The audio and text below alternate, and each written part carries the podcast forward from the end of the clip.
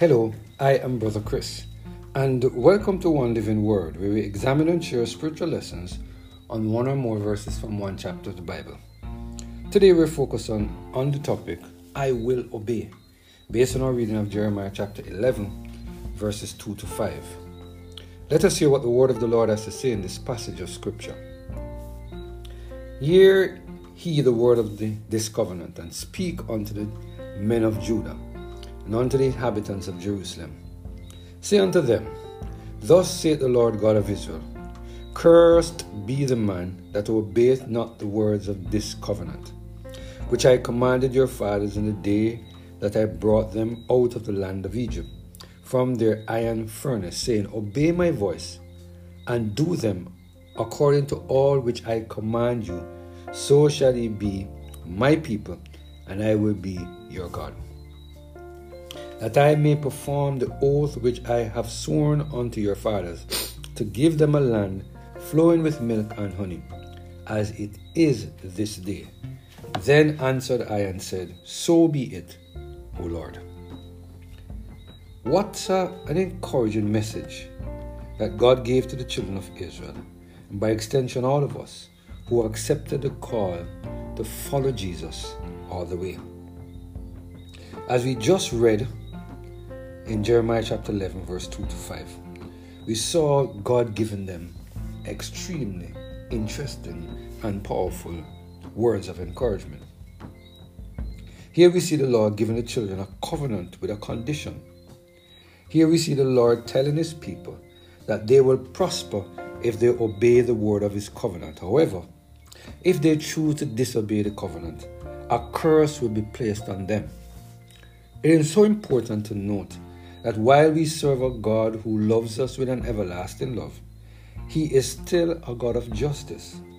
While we serve a God who wants the best for us, He is still a God who never forces us to follow Him and to serve us and to serve Him with the best of our, our, our hearts. He is still a God who never forces us to follow Him and to do what He says. Instead, God gives us the freedom of choice so that when we follow Him, it is because we want to do so. Today, God is reminding us that there are blessings in store when we obey His commandments. You see, my friend, when you walk with the Lord in the light of His Word, what a glory it shed on your way. When we do His good will, He abides with us still and by doing these things, we will learn to trust in the Lord with all of our heart. When we obey His commandments, we will eat the good of the land. When we obey the words of the Lord, He will lead us into the paths of righteousness and cause us to mount up with wings of, uh, uh, of, evil, uh, of eagles. God will cause us to run and not be weary, to walk and not faint. Once we put our hands in His hands and allow Him to help us to obey His commandments. My friend, at the end of the day, God wants to remove the weakness that exists in our heart and to replace it with the goodness that exists within His heart. However, before that can be done, God must allow, or we must allow, the Holy Spirit to take full control of our heart. It is important for us to realize that it is the indwelling Holy Spirit that gives us the power to obey the commands of the Lord. Matthew Henry, in his commentary on this passage of Scripture, said, He opens the charter upon which their state was founded and by which they held their privileges.